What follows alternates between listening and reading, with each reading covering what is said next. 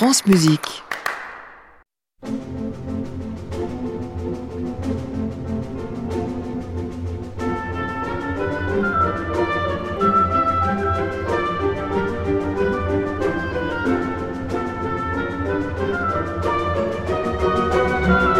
France Musique, au cœur de l'orchestre, Christian Merlin.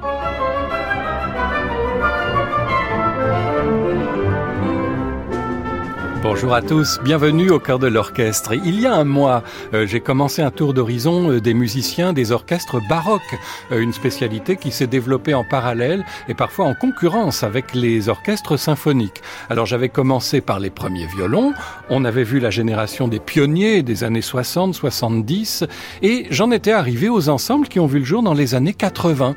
Et là, Cologne, en Allemagne, a joué un rôle central et justement, à Cologne est arrivé dans ces années-là un argentin euh, né en 1960, Manfredo Kremer, euh, venu en Allemagne pour étudier le violon baroque. En fait, il est cofondateur du Concerto Köln et depuis 1991, c'est le premier violon attitré de tous les orchestres de Jordi Saval. Mais Manfredo Kremer a aussi créé son propre ensemble, Rare Fruits Council, c'est le conseil des fruits exotiques. Et oui, c'est comme ça. Au départ, c'était surtout pour jouer Bieber.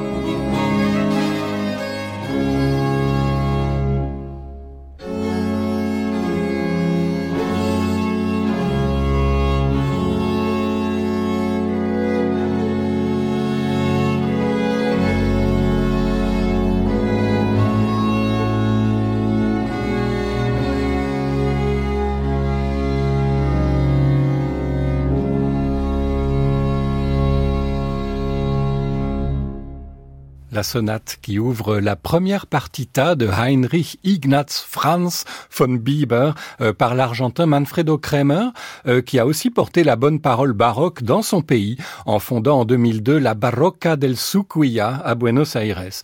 Au moment où Kremer commence son parcours euh, à Cologne, dans les années 80, eh bien, dans le sud-ouest de l'Allemagne, à Fribourg, Freiburg, une bande de copains du conservatoire local décide de tenter une expérience. On jouait sur instruments anciens. Et voici l'orchestre baroque de Fribourg, fondé en 1985, sur le même modèle que le Concerto Köln, une organisation démocratique sans chef. Alors, tantôt ils invitent des chefs, comme René Jacobs ou euh, Pablo Eras Casado, tantôt ils jouent à l'ancienne, avec le Concertmeister qui coordonne depuis le premier pupitre de violon. Et à Fribourg, il y en a deux. Euh, le fondateur s'appelle Gottfried von der Goltz, euh, il est le fils de Konrad von der Goltz, qui était premier violon de l'Orchestre Philharmonique d'Oslo, et puis de celui de Brême, donc un enfant de la balle, et lui a aussi commencé une carrière symphonique en entrant à 21 ans à l'orchestre du NDR de Hambourg. C'était la sécurité de l'emploi, et voilà qu'il décide de la quitter pour tenter l'aventure baroque. Certains lui disent tu es fou, euh, une place comme ça, ça ne se représentera pas. D'autres lui disent tu as raison, tu es jeune, c'est le moment de prendre euh, des risques, et c'est cette voix-là qu'il écoute. Et depuis, eh bien, l'orchestre baroque de Fribourg est un des plus demandés au monde, et il n'hésite pas à jouer les symphonies de Mozart sans chef, avec Gottfried von der Goltz comme Concertmeister.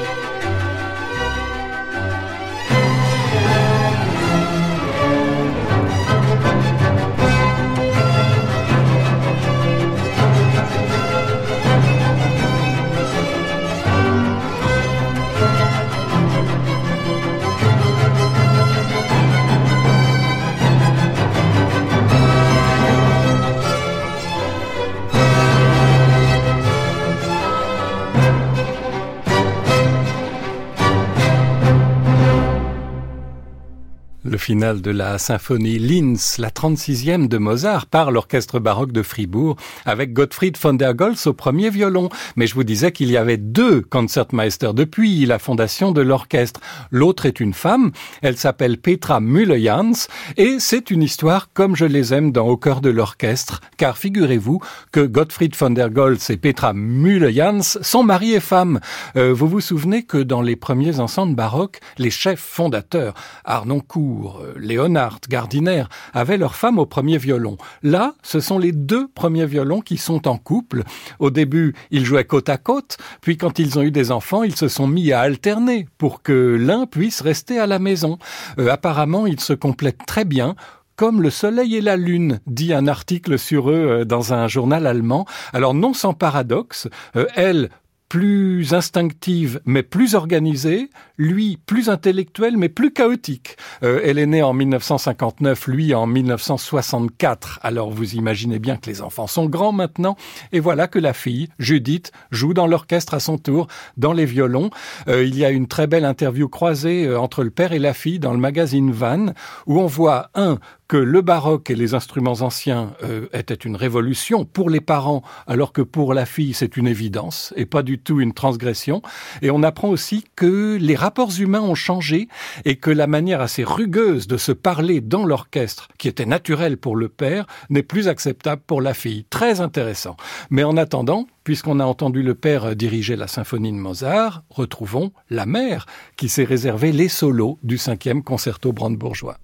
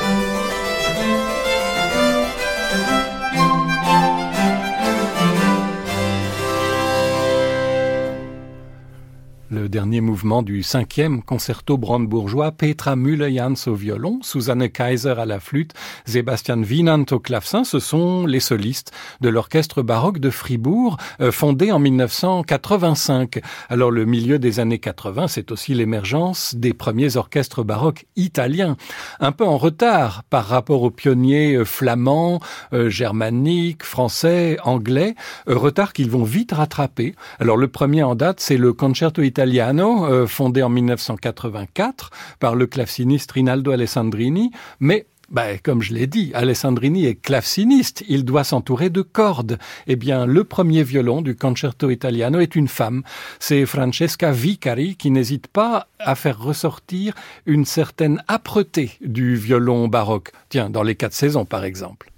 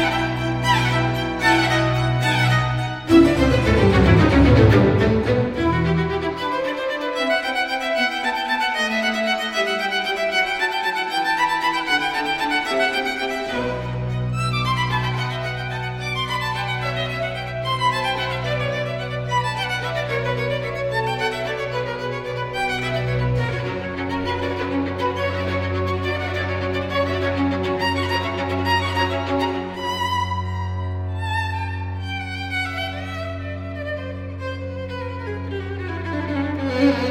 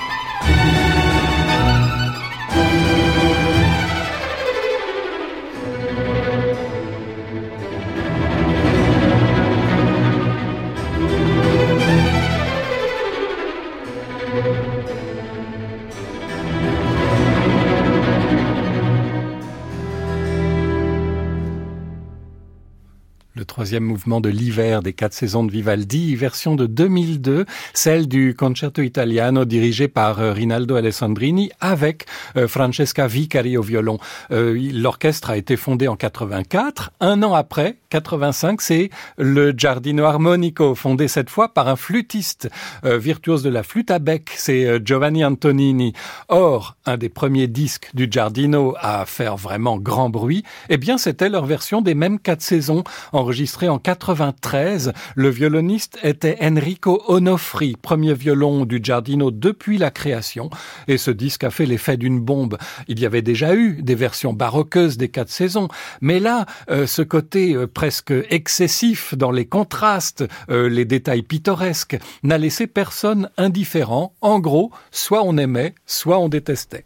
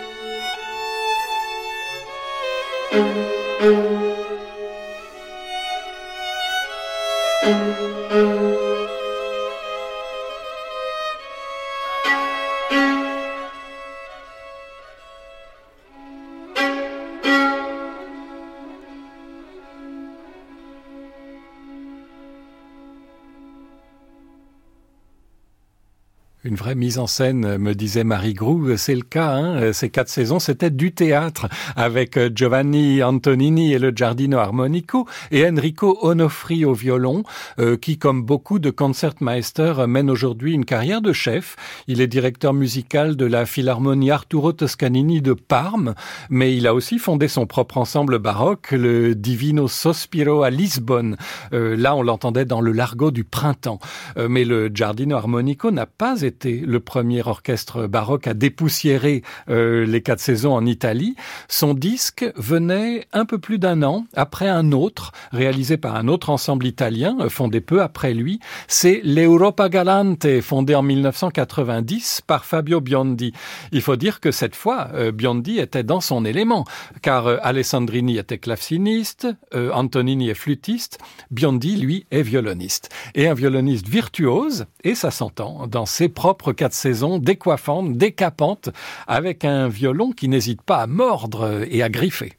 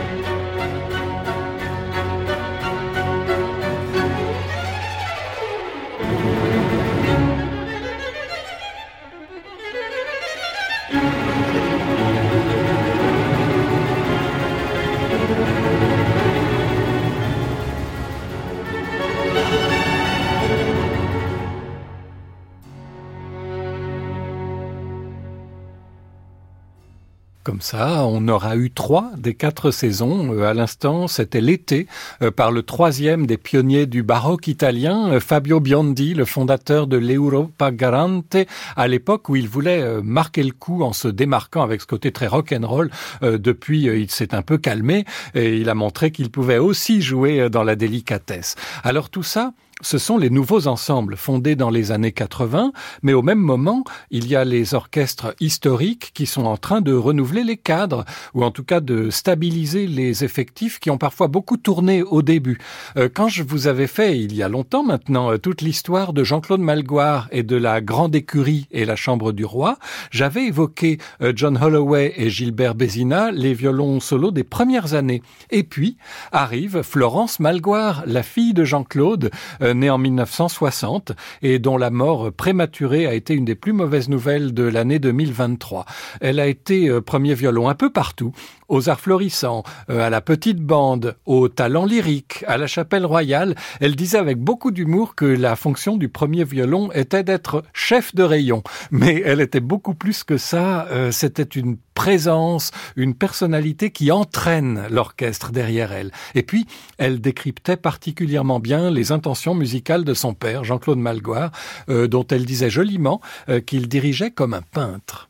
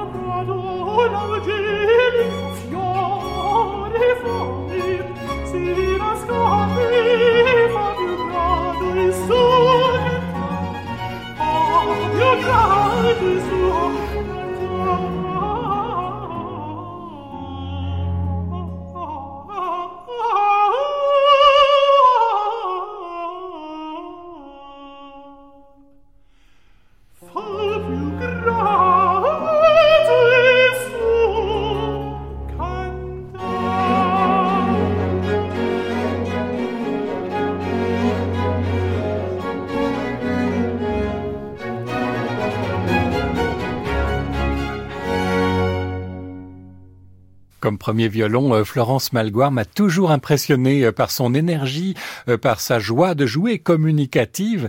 Et loin de l'image de petit son longtemps associé à l'univers baroque. Elle avait un côté euh, presque tzigane baroque, je dirais. Et bien que élève de Marie Leonhardt et de Sigiswald Koeken, sa tenue d'archet m'a toujours paru plus romantique que spécifiquement baroque. Elle était à l'instant soliste dans l'air euh, Se infiorito ameno prato euh, du Jules César de Handel par James Bowman.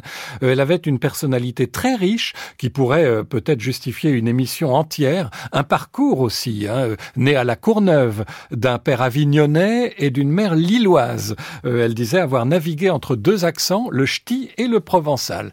Euh, pas forcément facile d'être la fille de son père. D'ailleurs, elle n'a pas toujours été premier violon euh, de la grande écurie. C'était très important pour elle de respirer aussi un autre air. Et dans les années 90-2000, c'est Philippe Couvert qui a occupé cette fonction de violon solo de la grande écurie, encore un natif de 1964, et qui, comme beaucoup de ses collègues, a aussi une âme de fondateur. Euh, Florence Malgoire avait lancé son groupe Les Nièces de Rameau. Euh, pour Philippe Couvert, ce sera l'Académie Sainte-Cécile. Euh, mais là, je vous propose de le retrouver, Philippe Couvert, non pas en soliste, mais en première chaise, comme on dit, comme relais du geste de Jean-Claude Malgoire dans un des grands projets de l'histoire de la grande écurie la Chambre du Roi, ça a été la trilogie Mozart da Ponte. On écoute l'ouverture des Noces de Figaro.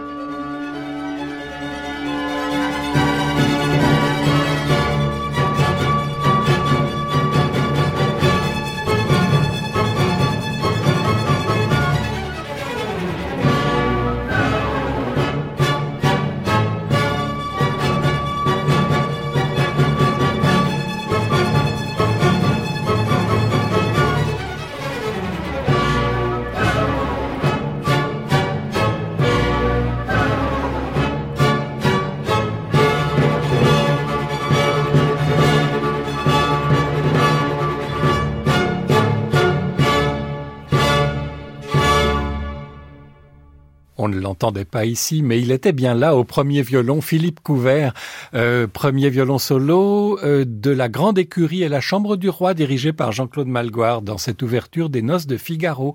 Et puisque j'en suis à la France, euh, en ces années 80, eh bien les arts florissants de William Christie sont au tout début de leur essor. J'ai évoqué le fait que Florence Malgoire en avait été régulièrement violon solo, mais pas au début. par exemple, en 1987, pour les représentations d'Ati euh, qui ont joué un rôle tellement fondamental pour le mouvement baroque euh, en général, c'était John Holloway euh, qui était au premier violon, un Anglais proche de Christopher Hogwood et Trevor Pinnock qui avait joué le même rôle pour la grande écurie dans les années 70.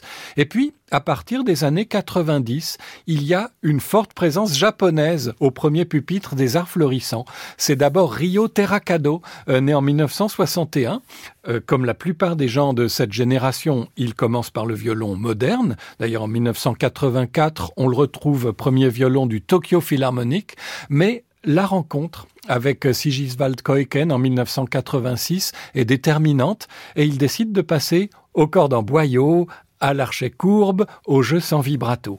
Euh, plus tard, euh, Rio Terracado deviendra aussi un spécialiste de la viole d'amour, vous savez, avec ses cordes sympathiques qui vibrent par sympathie. Et aussi, alors d'un instrument cher à son maître Koiken, c'est le violoncelle d'Aspalla, autrement dit d'épaule, euh, qu'on tient euh, sur la clavicule contre la poitrine. Il a même enregistré les suites de Bach avec ça. Rio Terracado deviendra lui-même un professeur très pédagogue à la euh, à Tokyo. Euh, quand je dis pédagogue, ça ne passe pas euh, par de grands discours, hein, c'est un japonais plutôt réservé, mais chaque remarque qu'il fait est importante, non pas tant sur le plan technique, mais disons qu'il aide les élèves à percevoir et à faire attention à des choses auxquelles ils ne prêteraient pas suffisamment attention, comme euh, l'analyse de la basse, car euh, en musique baroque, il ne faut jamais oublier que l'harmonie est aussi cruciale que la mélodie, dans Bach par exemple.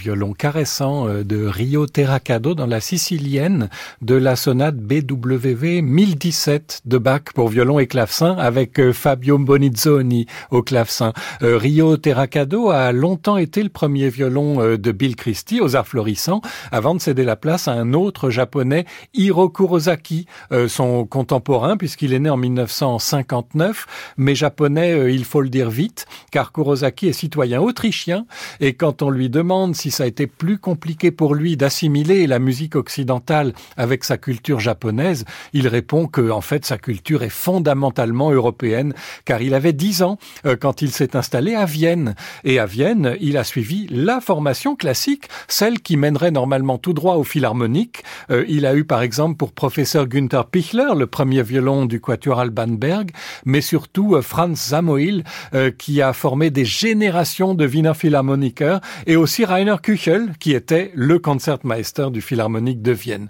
Euh, Kurosaki a gagné des prix au concours Chrysler et Wieniawski. Bref, c'était la voie toute tracée pour être concertiste et jouer Brahms et Tchaïkovski, ou alors intégrer un orchestre symphonique. Donc une vocation plutôt tardive pour le violon baroque, et eh bien là encore grâce à des professeurs. Euh, Ingrid Seifert, qui a joué chez Arnoncourt et chez Goebel, avant de fonder le London Baroque, et puis Michi Geig, qui elle euh, avait été influencée par euh, Sigiswald Koiken. Et puis surtout, pour euh, Hiro Kurosaki, la rencontre déterminante, celle qui fait basculer une vie artistique, c'est celle avec William Christie.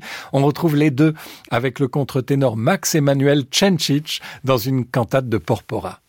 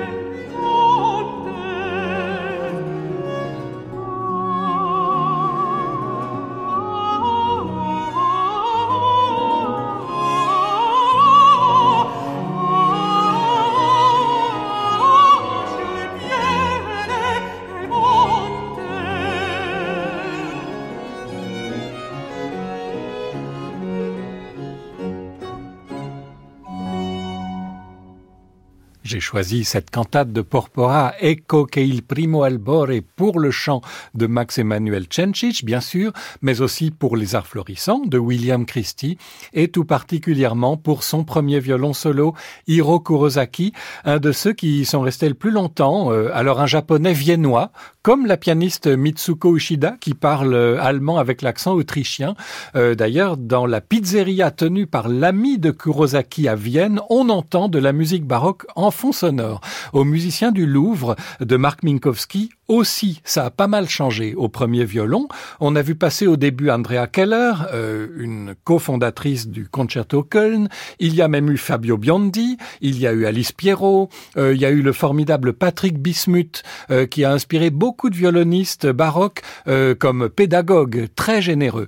Et puis dans les années 90, on a senti de la part de Marc Minkowski une inflexion vers un style plus expressif, je dirais peut-être moins français, moins latin. Et là, il y a eu une période allemande, avec d'abord Anton Steck au premier violon, encore quelqu'un venu de Cologne, puisque jusque-là, il jouait euh, chez Reinhard Goebel à Musica Antiqua Köln. C'est lui qui accompagne ici Magdalena Kogena dans cet enregistrement du Delirio Amoroso de Handel.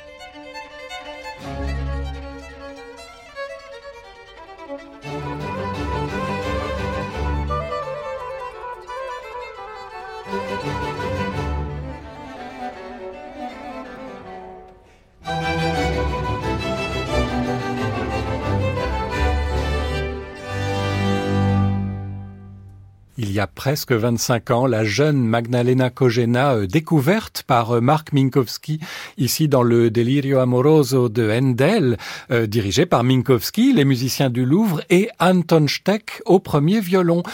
après son passage aux musiciens du Louvre, Steck retournera à Cologne pour être pendant un temps concertmeister du Concerto Köln, mais il a aussi fondé un quatuor, le quatuor Schuppanzig, pour explorer l'époque de Beethoven. il enseigne aujourd'hui à euh, qui est typique de ces petites villes allemandes où il y a un seul cinéma qui passe un film par semaine, mais où le conservatoire possède une classe de niveau international pour chaque instrument.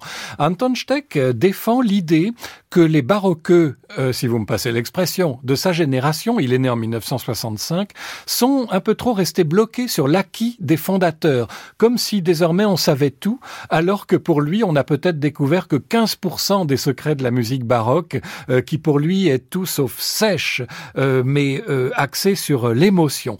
Anton Steck est aussi un maître des échecs depuis l'âge de 8 ans. Après son départ, Minkowski le remplace eh bien, par un autre Allemand, Florian Deuter, euh, né lui aussi en 65. Alors style plus vigoureux, je dirais plus symphonique, euh, même parcours. Hein. Il joue d'abord euh, dans l'ensemble Musica Antiqua à Cologne. Il a été six ans concertmeister là-bas sous la direction de Goebel. On trouve aussi sa trace à l'orchestre baroque d'Amsterdam avec Koopman, au Gabrieli Concert avec Paul McCrish. vous voyez, une fois qu'on a fait ses preuves comme euh, bon premier violon d'orchestre baroque, on peut être très demandé. Euh, c'est un pur produit du système éducatif allemand. Il a été élève au lycée artistique d'Essen, où on pouvait prendre la musique comme matière principale et où il y avait un orchestre. Il est resté euh, premier violon des musiciens du Louvre de 2000 à 2004. Et quand je parlais d'un style plus vigoureux et symphonique, bah c'est exactement ce qu'on entend dans cet Orphée Eurydice de 2002, enregistré à Poissy avec Florian Deuter au premier violon.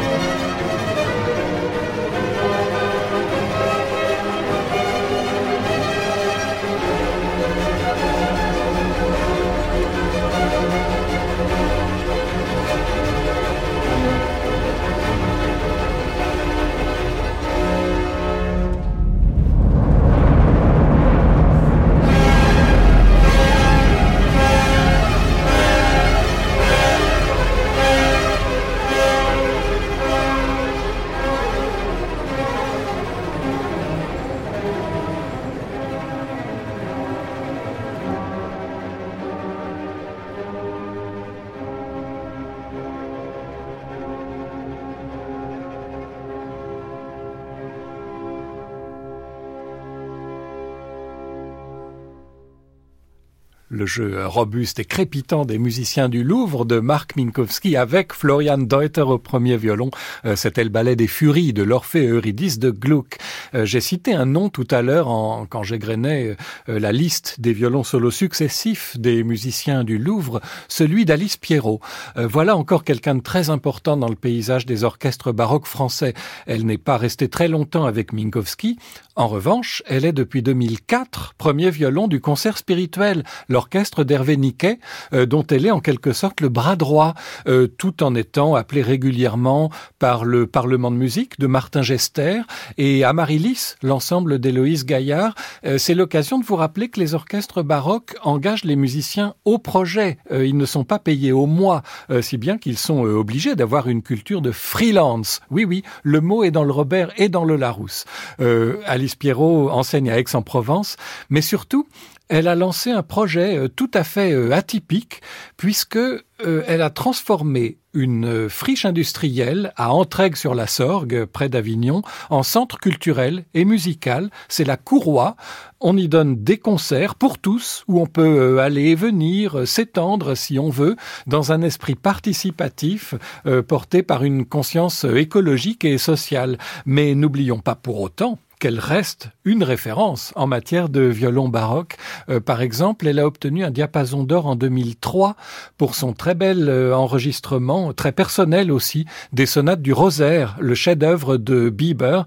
À mon grand regret, il n'a pas été retenu par les amis de la tribune des critiques de disques auprès de Jérémy Rousseau, mais tant pis, moi je vais le repêcher. On écoute l'Annonciation.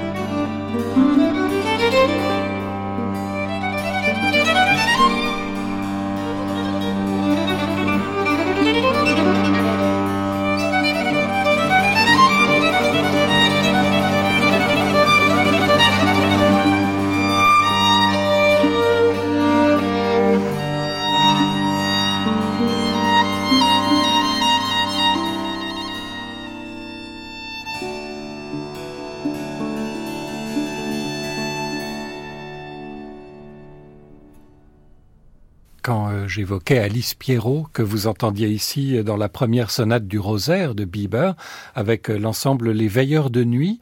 Euh, je soulignais son étroite collaboration avec Hervé Niquet en tant que premier violon du concert spirituel. Dans les orchestres baroques, cette proximité entre chef et premier violon est plus cruciale que jamais, euh, car la direction dans ce répertoire est moins technique que dans les orchestres symphoniques. Je vous rappelle qu'on joue là des musiques qui datent d'une époque où la fonction de chef d'orchestre au sens moderne n'existe pas et donc le chef délègue beaucoup. Autre exemple d'osmose entre un chef, fondateur d'ensemble, et son premier violon, femme en l'occurrence, c'est le, on ne peut pas dire première violonne, je sais bien, euh, c'est le lien qui existe entre Christophe Rousset, euh, qui fonde les talents lyriques en 1999, et Gilonne Gobert, qui en est premier violon solo depuis 2005. Elle aussi s'est formée à la fois au violon moderne avec le magnifique Davy Early et au violon baroque avec Patrick Bismuth, dont je vous disais tout à l'heure euh, qu'il avait été un inspirateur de premier ordre. Euh, Gilonne Gobert joue aussi avec euh, Amaryllis, l'orchestre Les Passions, à Montauban, euh, le poème harmonique de Vincent Dumestre, et elle a également son propre groupe, Les Heures du Jour, fondé avec le violoncelliste Emmanuel Jacques, mais on l'associe vraiment au talent lyrique, où je suis toujours euh, frappé par euh, sa classe et sa présence naturelle, jamais ostentatoire, autrement dit euh, le vrai charisme. voici ce qu'elle dit de son travail de premier violon avec Christophe Rousset. Avec Christophe, nous avons joué des centaines d'œuvres ensemble. La complicité qui nous lie depuis tant d'années nous dispense souvent de mots, nous savons où nous voulons aller ensemble.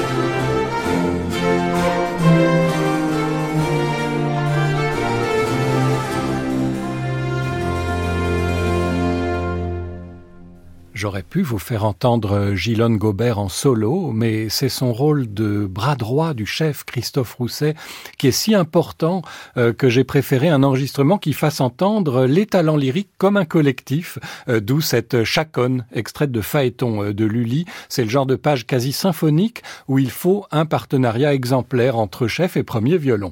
Alors avec tout ça, ça fait un moment que je ne vous ai plus rien dit des pionniers de la première heure. par exemple, le Concentus Musicus de Vienne, fondé en 1953 par le visionnaire Nicolaus Arnoncourt. Or, euh, il y a eu du changement, là aussi, euh, malgré les fidélités. En 1984, par exemple, changement de taille. Le premier violon historique depuis la fondation 30 ans plus tôt, Alice Arnoncourt, la femme du chef, passe à la deuxième chaise. Elle reste là, hein, indispensable, courroie de transmission entre son mari et l'orchestre, mais le Concertmeister est désormais Erich Heubart, né en 1956, euh, qui a un lien euh, quasi filial avec le Concentus Musicus, puisque son père Hermann Heubart était le premier violoncelliste d'Arnoncourt. Et puis, euh, comme son père et comme Arnoncourt avant lui, il est membre du Symphonique de Vienne, où il est premier violon avant d'opter euh, pour le baroque, euh, tout en fondant en 1985 un merveilleux quatuor, le quatuor Mosaïque, avec trois collègues du Concentus Musicus, dont l'exceptionnel Christophe Coin au violoncelle.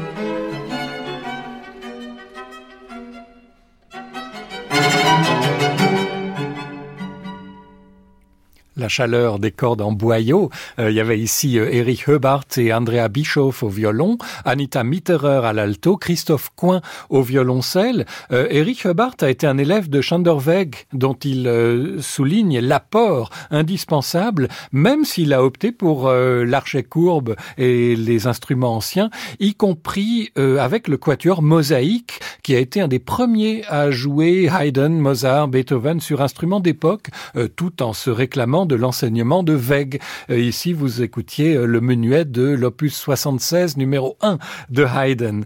Alors, renouvellement aussi dans les ensembles baroques britanniques.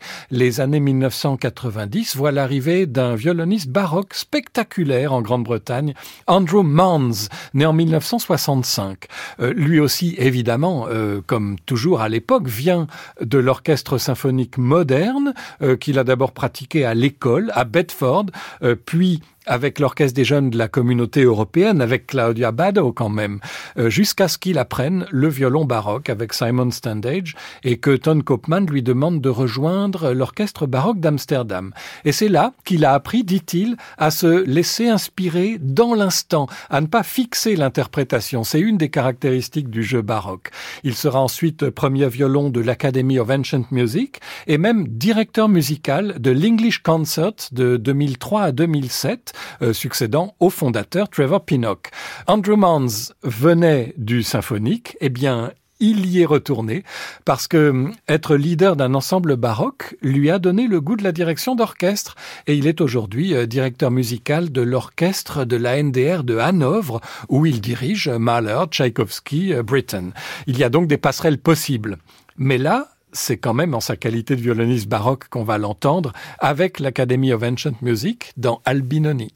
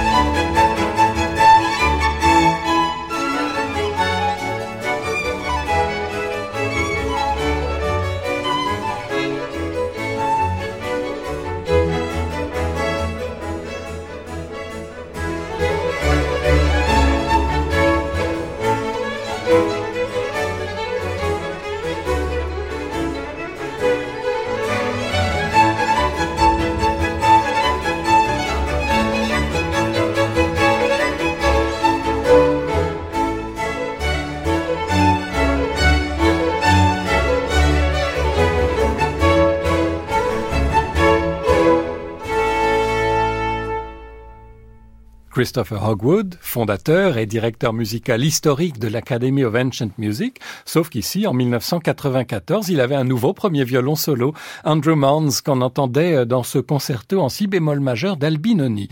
À peu près au même moment que Andrew Manns, s'est imposée celle qui est devenue le fleuron euh, du violon baroque britannique. C'est Rachel Podger, née en 1968 d'un père anglais et d'une mère allemande. Elle a grandi en Allemagne, dans une école Steiner, euh, père pianiste et ancien chanteur du King's College de Cambridge, mère violoncelliste, frère violoniste. Alors à la maison, on joue des sonates en trio. Elle apprend toutefois le violon moderne et puis un jour, son père rapporte à la maison un enregistrement de cantate de Bach par Gardiner et tout est changé pour elle. Le sens du phrasé, de la sonorité, c'est vers cela qu'elle a envie d'aller. Mais elle est tiraillée parce que son prof de violon moderne est agacé par ses questions sur le vibrato, euh, sur le boyau. Alors elle décide d'apprendre le violon baroque à Londres avec David Takeno et Michaela Comberti, euh, dont elle a repris la classe à l'Académie de musique. Euh, Rachel Podger a été leader de l'English Concert juste avant Andrew Mans, que vous écoutiez à l'instant. Euh, c'est une pédagogue très attachée à la transmission. D'ailleurs, elle a créé avec son compagnon une fondation au Pays de Galles pour les jeunes musiciens. Et puis, c'est une grande interprète de Bach.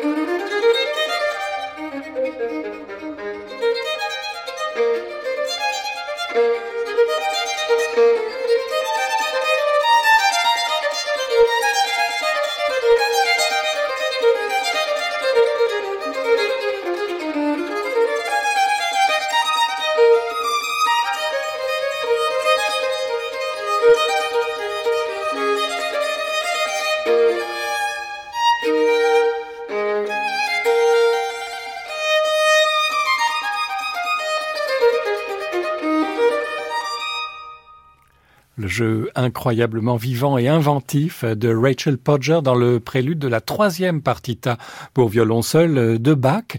Elle joue un violon Pesarinius, c'est un élève de Stradivarius, fabriqué à Gênes en 1739, et un archet français de René William Gropp. Euh, alors, renouvellement des cadres aussi aux English Baroque Soloists de John Elliott Gardiner au tournant des années 2000.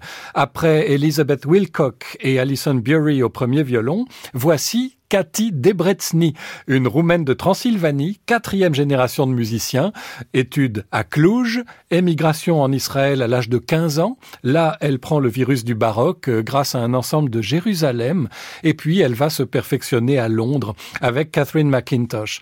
Elle auditionne pour Gardiner en 96, et là, il lui dit la chose suivante. En 2000, j'ai l'intention de faire toutes les cantates de Bach J'aurai besoin de plusieurs leaders, c'est comme ça qu'on appelle le premier violon en Grande-Bretagne. Vous allez jouer dans l'ensemble pendant quatre ans, comme ça vous aurez le temps de vous former.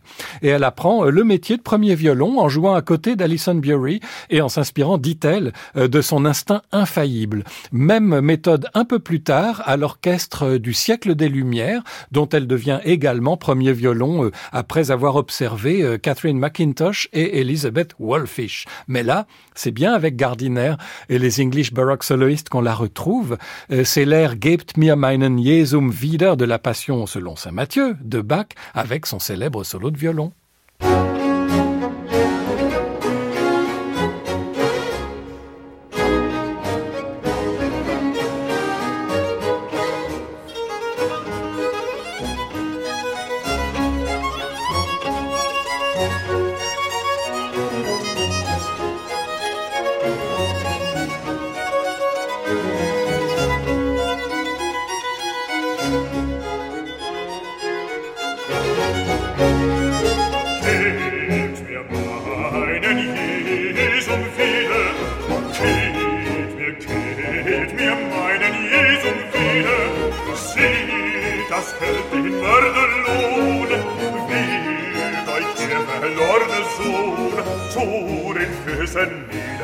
das Geld, den Gardelohn.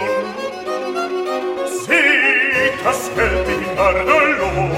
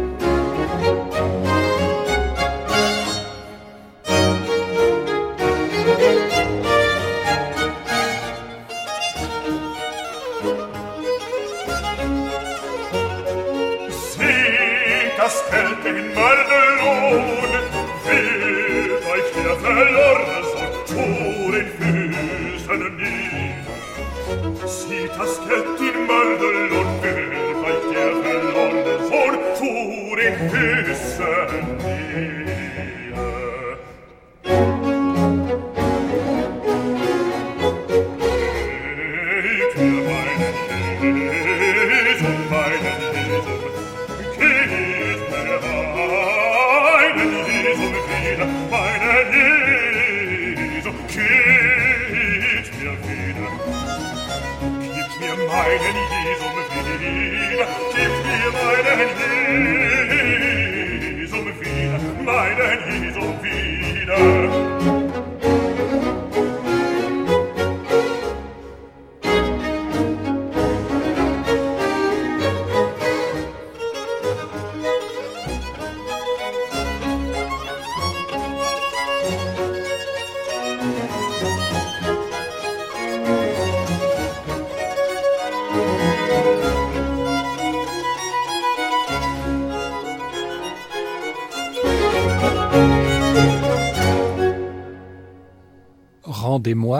Mon C'est le titre euh, français de cette air de la Passion selon Saint Matthieu de Bach. Il y avait la basse Alex Ashworth et au violon Cathy Debretzny euh, qui était euh, leader des English Baroque Soloists, du moins avant que Gardiner se mette à boxer les chanteurs. Dans les mêmes années 2000, de nouveaux ensembles voient le jour en France. Je pense aux Folies françaises, fondées précisément en 2000 par une claveciniste, Béatrice Martin, et un violoniste, Patrick Cohen-Hackney qu'on avait connu aux musiciens du Louvre, chez Minkowski, aux Arts Florissants, chez Christie, à la Symphonie du Marais, du Goren, mais surtout au concert spirituel d'Hervé Niquet pendant dix ans. Euh, l'élément déterminant pour euh, Patrick Cohen-Hacknin en faveur du violon baroque a été, dit-il, la position plus naturelle. Je vous rappelle que le violon baroque n'est pas bloqué par le menton. Et puis euh, l'impulsion pour fonder son propre ensemble comme premier violon a été l'idée très juste au fond que la musique baroque n'est pas faite pour être dirigée. Son ensemble s'appelle Les Folies françaises. Il explique que c'est du nom d'une pièce de Couperin, inspirée du jeu de domino, où chaque domino garde sa couleur propre, même si cela fait un tout. Ben, c'est une très belle définition de l'orchestre.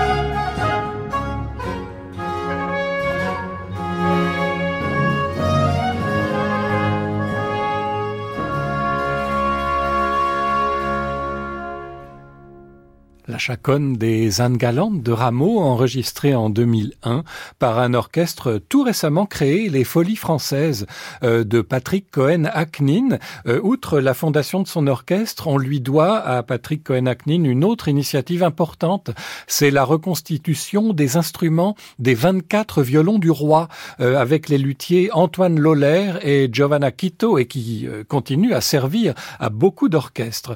Au même moment que les Folies françaises voient le le Café de Zimmermann, là encore à l'initiative d'une claveciniste et d'un violoniste, euh, Céline Frisch et Pablo Valetti, un Argentin né à Buenos Aires et formé euh, au violon baroque à Bâle par Chiara Banchini, dont je vous ai abondamment parlé euh, la dernière fois. cette filiation, d'ailleurs, avec Chiara Banchini, il la partage avec l'excellent David Plantier, qui est de son côté premier violon du concert d'Astrée d'Emmanuel Haïm. Et là, on les retrouve tous les deux, Pablo Valetti et David Plantier, dans Vivaldi.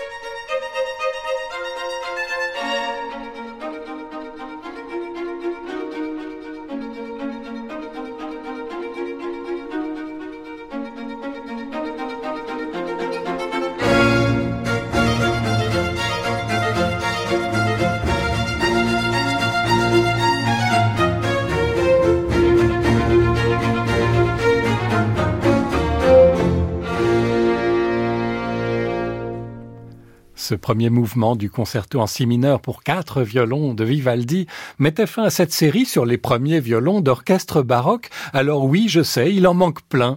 Euh, Stéphanie Marie de Gand, Stéphanie Paulet, euh, Thibaut Noailly, euh, Théotime Langlois de Swart, Alice Julien Laferrière. Il faudra une émission de plus, rien que pour la génération actuelle. Un grand merci à Marie Grou, chargée de réalisation, à Inès De Bruyne, ingénieur du son, à Soisic Noël, attaché de production, c'était la fine et joyeuse et professionnelle équipe de cette semaine. La semaine prochaine, on parlera d'une figure un peu particulière, celle du chef entrepreneur. À très vite sur France Musique. À réécouter sur.